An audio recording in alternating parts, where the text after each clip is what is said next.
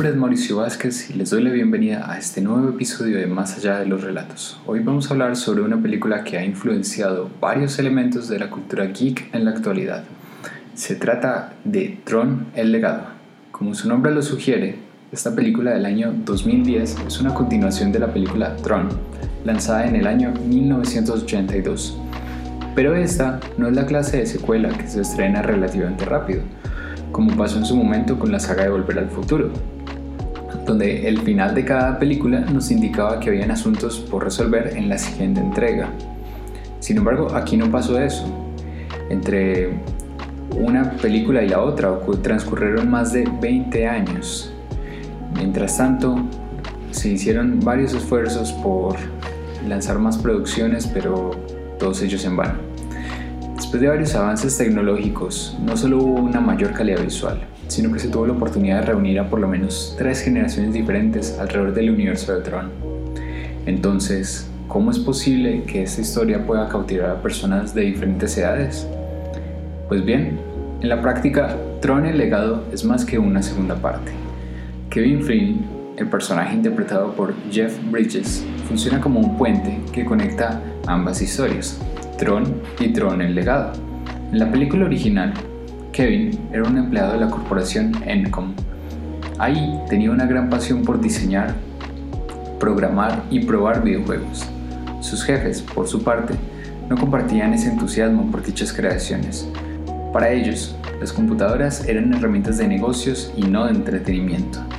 No sorpresa entonces que los jefes de Kevin Flynn decidieran tomar la autoría de estas creaciones y sacar lucro a partir de ellas. Con el propósito entonces de probar la autoría sobre sus propios videojuegos, Kevin decide infiltrarse en el sistema computacional de Encom, donde por accidente terminará viajando hasta un mundo virtual lleno de misterios y desafíos. En este universo virtual encontrará no solamente a programas que rechazan rotundamente la existencia de los usuarios. También conocerá de cerca el núcleo de uno de los computadores más poderosos de la corporación Encom. Desde ahí, desde el centro de ese computador, podrá no solamente demostrar que es el autor de varios videojuegos desarrollados por él, sino que también podrá transformar por completo la realidad que estaba viviendo en el mundo exterior. Tron el legado, por su parte, Empieza con Kevin narrando a su hijo Sam los hechos más relevantes que ocurrieron años atrás, cuando él ingresó por accidente al mundo digital. Con todo el tiempo que ha pasado, Kevin dejó de ser un programador más para Encom hasta llegar a ser uno de los principales líderes de dicha compañía. Sin embargo, esta situación cambia una vez que se informa sobre la misteriosa desaparición de él. A pesar de esta situación, Sam no está del todo a gusto con la idea de reemplazar a su padre en la compañía. De todos modos, algunas conversaciones con un colega de Kevin lo convencen para ayudar a que el sueño de su padre no pierda el rumbo, pues varios de los colegas que estaban presentes en Encom habían decidido darle un enfoque mucho más comercial a la corporación, muy diferente a lo que tenía pensado Kevin en su momento. Es así como Sam llega hasta una tienda de arcade abandonada y mientras explora información sobre algunos viejos proyectos que tenía su padre, resulta atrapado en un mundo virtual. Dentro de este espacio se encuentra con programas que pelean contra usuarios y niegan rotundamente la existencia de un ser más poderoso que ellos mismos. Es así como termina enfrentándose a programas y algoritmos que rechazan toda clase de vida que no provenga de una entidad digital. Esas fueron, de una forma muy rápida, las situaciones que ocurren en Tron y Tron el legado. Aunque están conectadas por un mundo común, ya vamos a ver cómo actúan de forma independiente, haciendo que no sea necesario ver la película original para entender varias de las situaciones presentes.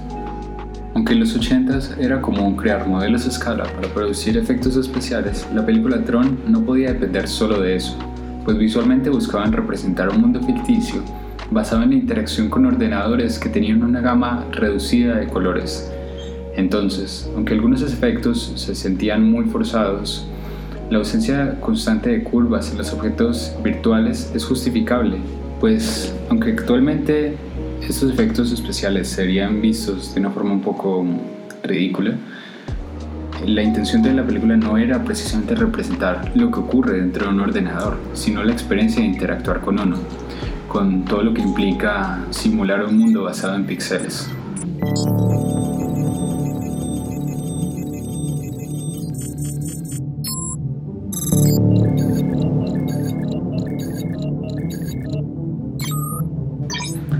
Propósito de computadores, en la década de los 80 no eran tan fáciles de conseguir como hoy en día, no solo por el alto precio, sino por lo complejos de manejar para un usuario promedio, pues la mayoría de comandos se ejecutaban por medio de líneas de código que los usuarios debían de memorizar.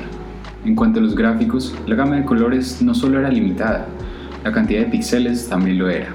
Entonces algo tan básico como una figura ovalada podría llegar a consumir más recursos que un cuadrado o un triángulo, pues se tienen que mostrar más píxeles en la pantalla para hacer más creíble la forma de una curva. Regresando al caso de Tron, el procesamiento de los gráficos es una de las razones por las que las carreras que ocurren en la película son en línea recta. Incluso al momento de dar una curva, los pilotos giran 90 grados, facilitando el registro visual de los competidores. De esta forma, cuando se fueran a simular las competencias en la pantalla, sería mucho más parecido a la experiencia de jugar un videojuego en esa época. Asimismo, muchas naves no tenían formas muy elaboradas, no solo porque se pueden desarrollar más rápido, sino porque podían imitar la sensación de estar dentro de un videojuego como Space Invaders, muy popular en esa época. Si hay uno de los conflictos que presentan ambas películas, Tron y Tron el legado, es el de la inteligencia artificial, porque al fin y al cabo una pregunta que, que puede surgir naturalmente es ¿qué pasa cuando una máquina adquiere conciencia propia? Cuando reconoce su propia existencia. Bueno, esa pregunta se ha planteado desde muchos eh, elementos de la ciencia ficción, películas, literatura, y en este caso no es la excepción.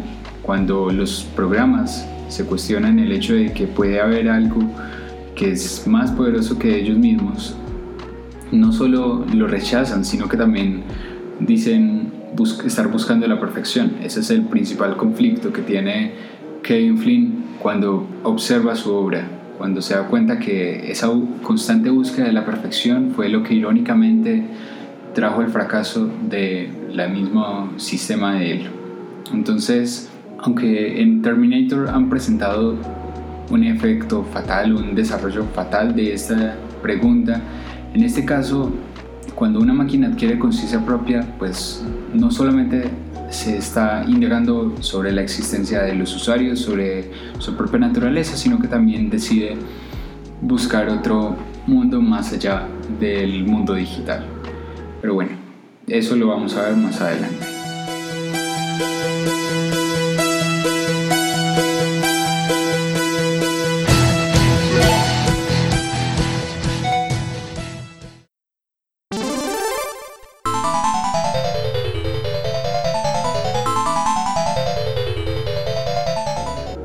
De arcade es difícil no sentir nostalgia, especialmente si vemos que en la actualidad muchas de estas han sido convertidas en casinos o en otros negocios que ignoran los recuerdos que atesoraban los salones de estas máquinas. La época dorada de las máquinas de arcade fue justamente desde los años 70 hasta finales de los años 80.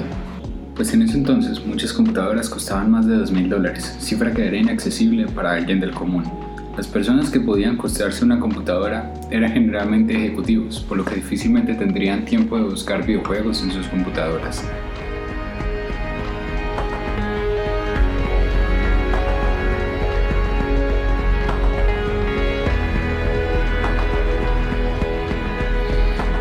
La banda sonora de Tron Legacy o Tron el legado.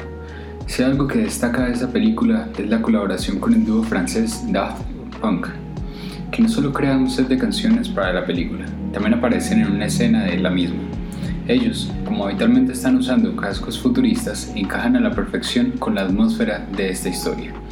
Durante las diferentes escenas, las canciones de ellos no solo están para recordarnos que estamos ante un combate o una persecución entre los personajes, también evocan momentos del pasado, como cuando Sam Flynn ingresa a la tienda de arcade después de muchos años sin visitarla. Para él, este espacio no es tan especial como lo puede ser para la gente que creció jugando videojuegos como Pac-Man, Pong o Galaga después de clases. Sin embargo, Tron el legado busca que las personas mayores de 30 años recuerden momentos especiales vividos en salones de videojuegos. Por eso, la música usada para las máquinas de arcade contiene varios sintetizadores imitando los efectos de sonido de varios videojuegos de los 80s y finales de los 70.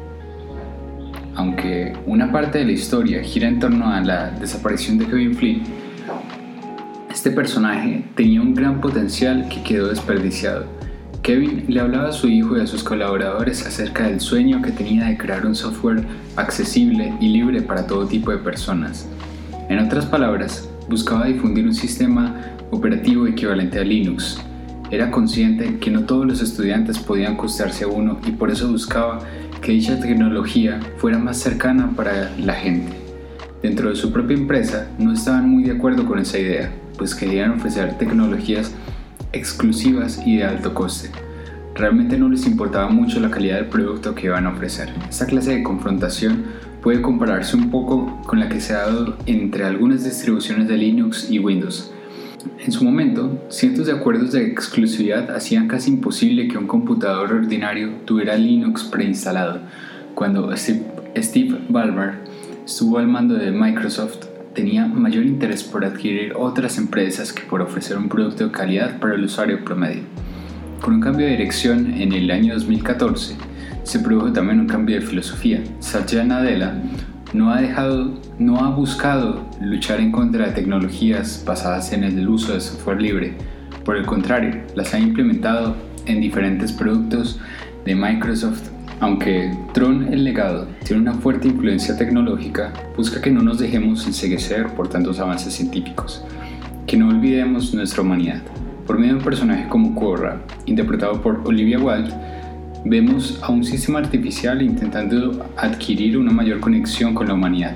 Es curioso que uno de los autores favoritos de Korra sea Julio Verne, especialmente si consideramos que es un autor constantemente oscilando entre la ficción y la realidad. En el siglo XIX, la época de la cual él proviene, era un loco por la clase de ideas que tenía, pero hoy en día lo leemos y podemos decir con naturalidad que era un visionario, pues obras como por lo menos eh, De la Tierra a la Luna o Viaje al Mundo en 80 días dejaron de ser una ficción para convertirse en una realidad. Corra, al igual que Julio Verne, veía un poco más allá de lo evidente y quería conocer el mundo presente afuera de los píxeles y luces de neón presentes en Tron.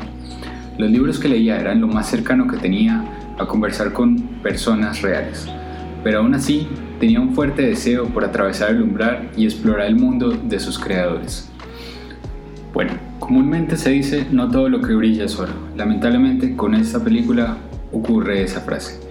Pues si nos dejamos abrumar por las frenéticas carreras que ocurren en los vehículos de luz y los combates que pasan a lo largo de la historia, probablemente será muy fácil perder la importancia que tiene esta trama, porque al fin y al cabo hay unas problemáticas y conflictos que podrían haberse profundizado más, pero lamentablemente no ocurre eso. A lo largo de los primeros 40 minutos de la historia se gastan más tiempo y esfuerzo en mostrar deslumbrantes carreras, pero pocas veces se profundizan en asuntos como por lo menos los intereses que tiene Corra o por lo menos los intereses mismos de los programas. Entonces, probablemente esta película sería aún más relevante en la actualidad si se hubiera hablado más sobre ese tipo de conflictos que otras películas han abordado con mucha mayor profundidad. Bueno, eso es todo por hoy. Si les gustó este episodio, compártanlo y coméntenlo. Recuerden que pueden encontrarme en Instagram como arroba más allá de relatos.